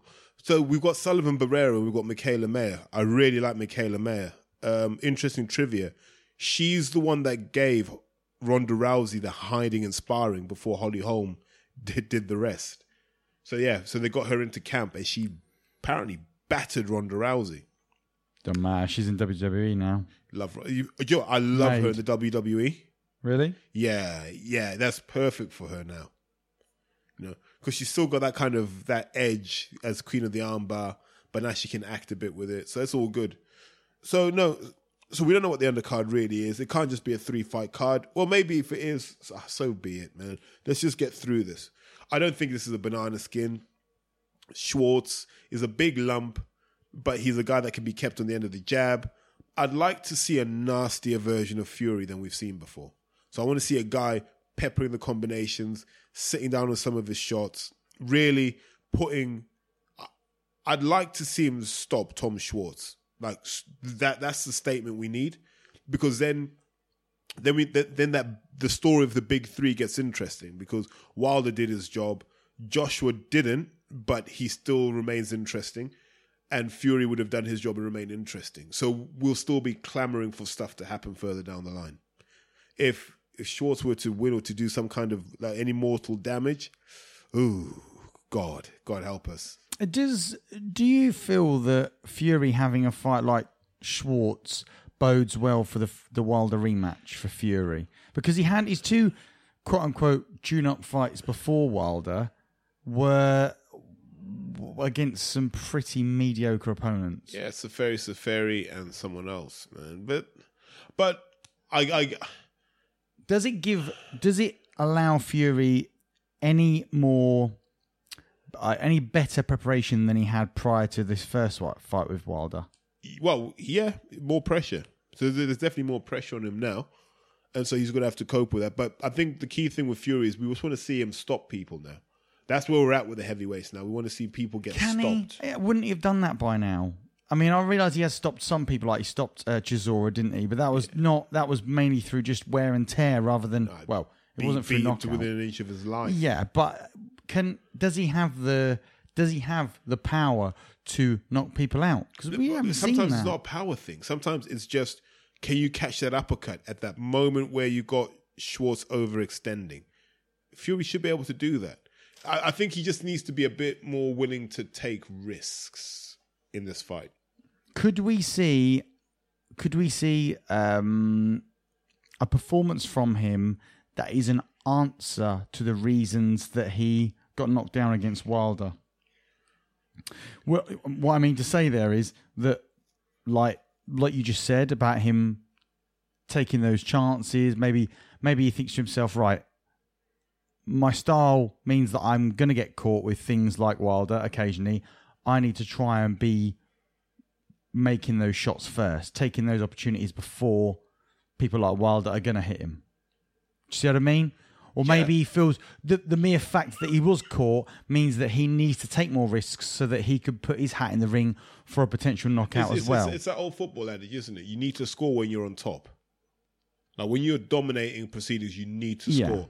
So when Fury's really got it on someone, he really needs to end the fight. That's what he should be trying to do now. if he's basically, I guess what I'm getting to is if if he's going to be if it's now he has been shown to be vulnerable to a powerful punch that can knock him down, albeit that he got back up again and got the draw, fair enough. But he go, he can be put down. Now maybe he thinks to himself, okay, now I need to have that in my locker as well. Uh, well, you'd have thought the Steve Cunningham fight would have done that for him, but It was a long time ago, though, wasn't it? And since then, he's been able to get to the end of fights or wear someone down. Yeah, I just look, you know, uh, I think boxing's a sport you should keep simple. Don't be in there any longer than you need to. That's all. Has he got it? Has Fury got that ability? Yeah, he's he's a he's a six foot nine, 18 stone man. Like he should be able to ice people when he hits them. Khan versus Goyat on the June uh, June the twenty fourth. Yeah, weird one. So this fight's happening in Jeddah in Saudi Arabia. I think it's happening at the same spot that had the World Boxing Super Series final. Brilliant. So India versus Pakistan, Khan versus God knows who, um, and actually Prince Patel's on the undercard. So another step forward for Prince Patel. People people pretend they dislike him in British boxing. loves the guy. You see, but everyone tried to shun Prince Patel, and out of his own pocket, this guy has fought himself. He's like WBO number three or something. Like, so he's gonna fight for a world title in the next year to eighteen months, Which Martin would agree with. all off his own back. Like the guy's just grafted. I think he's fought in Hungary like four or five times. He's fought everywhere, and so to all of those boxers who say they really want to be a world champion and they talk a good game, learn from Prince Patel because this guy went out there and said, I will knock these doors down myself. And you have to respect it, whether you like Prince Patel or not, you have to respect that. Well, I don't want to, you know, speak for Martin, but in this occasion I will, in the sense that he rates him big time. He is a massive fan of Prince Patel. I thought so. Yeah. Him and Steve Goodwin are both Prince Patel fans. Massive fans. Massive. Always surprised Steve never signed him. I'm, if anything, I'm understating it by saying Martin is the biggest fan around for Prince Patel. He's- He he's to Prince Patel what I am is to the, Anthony the Yard. second coming. He really does. Yeah. So now be it'd be interesting because Khan so Khan's got new trainers. So he's got rid of Virgil Hunter and he's gone back to Alex Ariza, um, who we all know as being the guy that was with Pacquiao when Pacquiao was at his most feared. So read into that what you will. So he so Ariza and Khan are now working together. So this is probably a good introductory fight for those two. And whoever whoever the other guy they've got in there, I've lost interest. But fair play to Khan, man. You know, Khan was laughing last week when Joshua got knocked out. And he's there saying to his wife, That's the guy you wanted to have sex with? That's the guy you were messaging on Snapchat? Look at him. Look at him. Yeah? And she probably looked at him and went, But it happens to you as well, babe. you know what I mean? So, wow. Yeah, babe, babe, remember you got iced Yeah. by that ginger guy that I slept with as well. What? yeah, what? Um, I just want to. Uh, Tartin Meerbold has also asked us for a, a Tommy Fury Love Island update. Um, no idea. I don't watch Love Island. Yeah, neither do I. But it happens to be that I know everything about it. Well, yeah, yeah, we could get Michaela in. And uh, yeah, he's doing well. He's doing really well in there. Uh, but I'll leave Tati Meerbold to give us more. But it, update next week. interesting that no one seemed to know he was doing it, like on the boxing side of things. On a serious, on a serious note, though, that I think that's a masterstroke for him in terms of his popularity. There will people will be clamoring to watch his fights. Come is next. All right, and if if it only lasts a couple of fights, but it has promoted him yeah, to an extent. and you know what happens with these sorts of things? You get all these sort of Love Island contestants who will come and watch the fight, and they'll be be on social media, and Yeah. the cameras will pan on them. So it's a, it's a no lose scenario because he can do what he wants because he's a trained fighter. Who's going to mess with him on Love Island? No.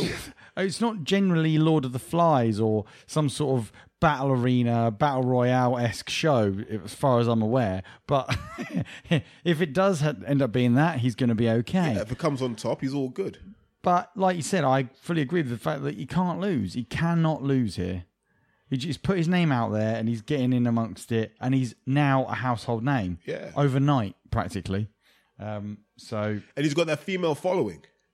Tati Meerbold will be able to update us. Uh, Tartan details. Looks a bit like Tommy. Fury. You know when he when he lets the, the hair grow, he's got a touch of the Tommy, Tommy Fury about him. If Fury just ate uh, fucking Cheetos and drank full fat Coke,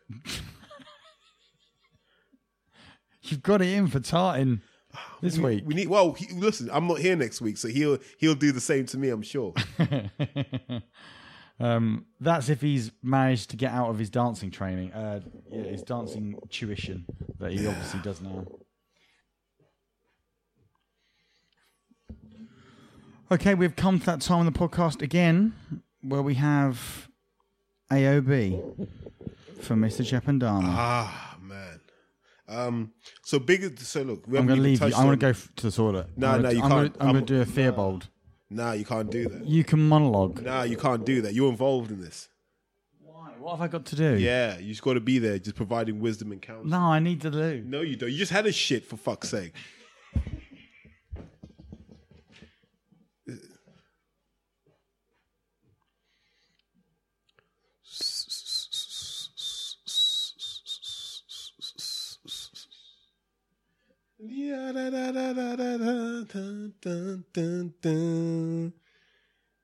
Oh man, has anyone got any requests?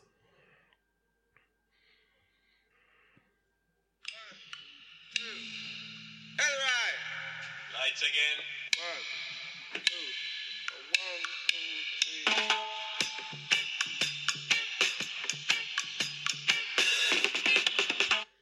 Oh man, Uh, entertain you guys while while this guy's just taking his shit wherever it is he's doing. Hold on. So as you guys can tell, you know, there's only one one brain and one voice holding this whole thing down. You know, there's no one here. He's probably not even recording this, so who cares? But you know, let's touch on the important business. Biggest news in boxing, maybe the biggest news of the year. Maybe one of my happiest moments in boxing when I got to witness John Pilata sign with Frank Warren. So if you go back to the podcast where we talked about John's career, his first year in boxing, you know, he goes from 5 and 0 prospect, wasn't quite working out with the trainer, wasn't quite working out with the manager. You know, the the general sentiment in the game was he had blown his best chance of being a champion. But we knew better. We knew what we had with John and we'd been working on this kind of journey for a while because we saw that no one else was prepared to do it for us. So what we did, Frank's been primed for this for a long time, and it was just good that the deal got done in the end. So John will be fighting July 13th as part of probably the most interesting heavyweight card we've had in Britain for a long time. Dubois versus Gorman, Joyce versus Jennings. JP will be part of that mix. And in terms of ability and stuff, I mean, he's not amongst guys who are light years ahead of him. So I'm hoping that this is a catalyst for John to fulfill his potential. This is what he wanted. Now it's about what he does with it. But I'm so, so happy for him. I think Frank's got an uncut diamond there. And it's just about how they, they push him forward. So I'm super excited. Is that it? Have we got to the end no, of the no. AOB? Hell That was no. quick. Okay, see you next week. no. Oh, okay, fine. Um, touch on another one. You know, all the times people hated on me for what I said about Anthony Yarde. Now look, the Russians are so scared of Yarde that they've mysteriously lost all the money that they had for him. So now the WBO have had to go to emergency purse bids to make the Kovalev versus Yarde fight. I told you guys before, Yarde will fight anybody, and it's Kovalev that was doing the ducking. And this was further proof that Kovalev and his Russian backers don't want this fight because we know the money's there. And like, I mean, those guys are all oligarchs. They own football clubs. Why can't they find the money for Anthony Russians Yarde? don't have any money, mate. That's how it Look, works. so, so once again, Anthony Yarde, the most avoided light heavyweight on the planet. It's absolutely disgraceful. You know what I mean? The man will fight anyone. So he chooses to take on the, the best light heavyweight on the planet, and Kovalev just doesn't want it, which is depressing. And Andy's looking at me like, "Is that it?" That's I'm how like, it'll be finished. I don't know. I don't know. Hey, listen. Next time. Okay, so I'm gonna reach out to the to the wider boxing community. Ah, first of all, shouts out to Ellis Cummings, man, young man. I wonder when the shout-outs would Re- begin. He's, he's yeah, yeah. He's repping the the Welsh side of things, man. He's a really, really good lad, man. Sean Earls have some good chats with Sean Earls about boxing. So shouts out to Sean, State of Mind Fitness. Really knows his stuff, man. As, as a as a trainer, it's hard it's hard to be in better hands. So shouts out to him and shouts out to Umar Sadiq. I mean, he'll be back soon. I mean, we're all coming for titles this year. So everyone's really doing their thing if you're in London next weekend, I think it's the Haringey Box Cup. So try and get yourselves out there if you can. If if you want, I mean, if you're an aspiring media outlet and you want to work out who the people to interview in three or four years' time are, go and invest some time there. Go and see the guys, do your thing, enjoy yourself, man. It's a it's a good day. So you got the boxing. They normally have like a summer festival, which is all the street food, craft beer, and all that sort of stuff. Stuff that Andy likes. You know what I mean? That's right. in his little rainbow top here. So, yeah, in general, I want you to reach out to the wider universe and just say, look, anything you want me to mention that you guys feel I slip on or I miss on, hit me up, man. You'll know where I am on Instagram, man. Just hit me up, let me know, and I mean, we can we can hopefully elevate the game. Uh, when you come back onto Twitter, Ah, yeah, I'll let the streets decide. When do the streets want me back? they probably. Really? I mean, there's probably uh, a collection of people that want to give you abuse. Yeah, ex- yeah, but uh, you see, no, no one. There's also a lot of people that want to interact with you when we uh, put the po- podcast out. Yeah, listen, we'll let the streets decide that, man. The streets really want me back, Streets. you know, I mean, I need that money in escrow, though, man. I need that person in escrow. I need to know that you got the funds, and it's all about proof of funds. Okay. Is that indeed everything we have? Um, other to mention, as I will do again, it's on to my favourite segment, which is Oh, for fuck's sake! the kick-ass cards. Oh yeah, baby. Yeah, I haven't even looked at mine yet, so I could, I'm literally doing this cold. Fuck, I should have memorized. Right. Okay. Okay. First one up. He has 66 wins and nine losses. And that is his face. 47 knockouts. Roy Jones. Roy Jones. Roy Jones. Five of clubs. That one's easy. Even I know that one. And he's got like belts in his one. Ooh. Is that Vladimir? No. That's easy. Is it? Fuck. Welshman. No way is that Calzaghe. yeah. No effing way. I'm telling you. They've had a shocker on that one. Do you think? Yeah, it's a shocker. I thought that was obvious. Well, because you've got the cheat sheet, you donut. Yeah, but I don't. I, I didn't register that. He's got some massive lips, though, isn't he? See? on that one. Right. And let's just give you a slightly harder one, even though you just got that one wrong. But Listen, that does not look like Joe Calzaghe. right, okay. I don't fucking know who this guy is. Right, so your next one, the Seven of Diamonds. I want to say Tommy Hearns. Yeah, he's got it. I, I literally don't know who that is. So well done. Do you know what? You've just you've just slaughtered yourself. Actually, you haven't. You've just reaffirmed your casual reputation. well, that's that it. Comment. But I did know Calzaghe, so Uh, that that doesn't look like Calzaghe. You have the cheat sheet in front of you. This one, ooh, this one's a good one. Oh no, it's not actually. I did. Well, it might be, but I just uh, I picked the wrong one. I thought that was a different one actually. What is that one? Ooh, what's that one? Who is this bad boy? Is that Joe Louis?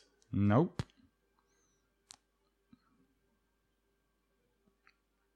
His initials are FP.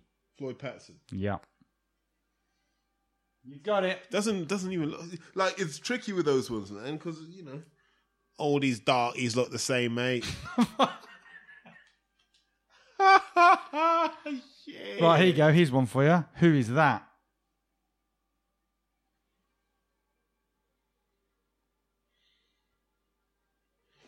Pay attention to the type of card it is. I know a woman that looks like that. That is a Joker. So therefore, That's Rocky. it is Rocky Balboa. Right, that's enough for See, kick but it was tricky because I didn't know whether to say Stallone or Balboa. Somebody got uh, got in touch with us last week and asked where they got. They, so these kick-ass cards are literally just playing cards, but they're just they just got some. They- yeah, man. You- of boxers on. Honestly, quite cool. get them, man. If you're playing poker, if you're on a train going up to the boxing or something, you know, make, make it all happen. Um, and you get them from kickasscards.com or you can get them at kickasscards on Twitter. Get in touch with them. At Like I said, man, anyone that wants their product reviewed or you know, you know boosted, have a little conversation. You know what I it was, mean? it was, I, I just, she was, uh, the lady Michaela got in touch with us and just asked. I said, well, if you send them to us and we can have a look at them, um, Nice. if they're rubbish, then they'd be rubbish, and I'd Listen, say and, it. and- and listen, we, we got the numbers on the fun. platform now. We're, we're not we're not we're not jimmying numbers over here. We ain't got no sponsors. Oh, to don't impress. get started down that road again. This Hey. has been a nice podcast Hey, so far. no, no, but I do want an investigation into how many of these outlets are playing with their numbers. Oh God, who's going to run that investigation? Porky, probably. Shouts out to Porky, man. Porkus Christie, living legend.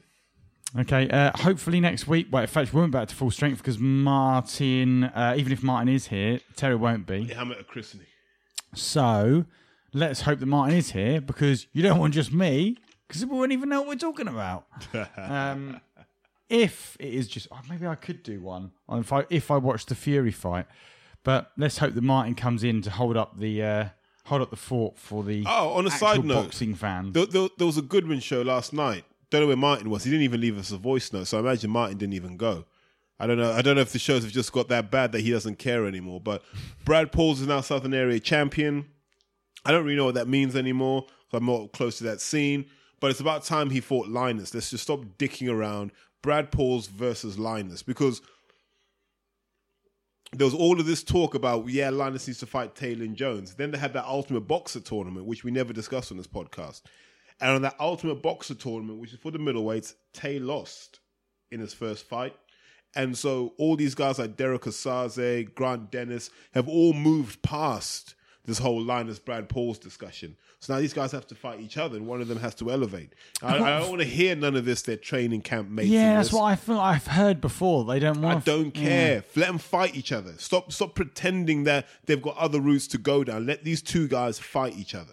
About if they didn't want to fight each other? Then listen, stop putting them in title fights. Like if you're really a title winning champion, you just get in there. You know, and remember, I come from like from the amateur background that you fight each other. Club mates have had to fight each other before. We had it once where in one weight class we had three boxers. We had Jermaine Williams, Jermaine Brown, and Zak Chelli, and they all had to fight. So Jermaine Jermaine Williams had to fight Zak Chelli, who then had to fight Jermaine Brown, who I've got it the wrong order. But those three had to fight each other just to get out of the Londons. Okay, that brings us to the end. Are Yep. you agreed? Uh, i I would like to hear some feedback on how you think we've handled the whole Joshua thing. I like and the way that we've approached it this week. I'd like to hear some feedback on any of your thoughts regarding this podcast. Let us know. No, no, I don't. I don't. I don't. I do. You're Uh, not uh, on no, Twitter, no, no, no, so no, don't no, worry no, about no, it. no. But I'll tell you why. We we don't want to become slaves to making other people happy because then we don't enjoy it so much. No, we don't have to, but, but, uh, it's I I like the way that we we can pick and choose from it, can't we? I mean, I didn't read out all of the feedback from the Joshua episode because not all of it was relevant. I'd rather people see us in person and say the stuff. Why? Because I think when people tweet stuff, sometimes they get caught up in the moment in their feelings and they might say the wrong thing. Whereas in person, you're gonna be like, eh, I don't know. Well, I think we've all done that, but at the same time, just let us know what you think. Let us know how you're feeling about uh, the podcast in general, and I'm not going to go on about that anymore. If you want those Kickass cards, get on uh, get on Twitter, get on uh, kickasscards.com, and if you agree with everything that Tartan Meerbold asked, the answers that he got to his questions, like especially, oh, what's your favourite porn? Let us know. It's really important stuff. Uh, Terry, going to miss your train, so let's get going. Thank you very much for listening, and we'll see you next week.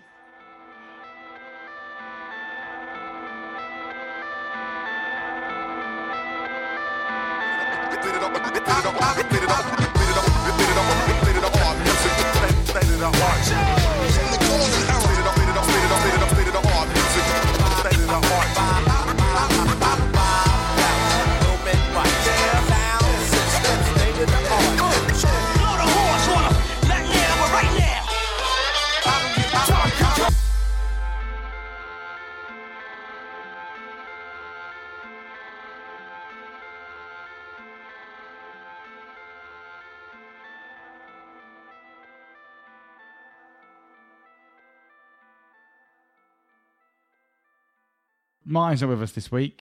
Okay, so first thing I want to say to people is dick. And Martin's like, dick. Nah, I didn't say that. Get on Twitter, get on Dick.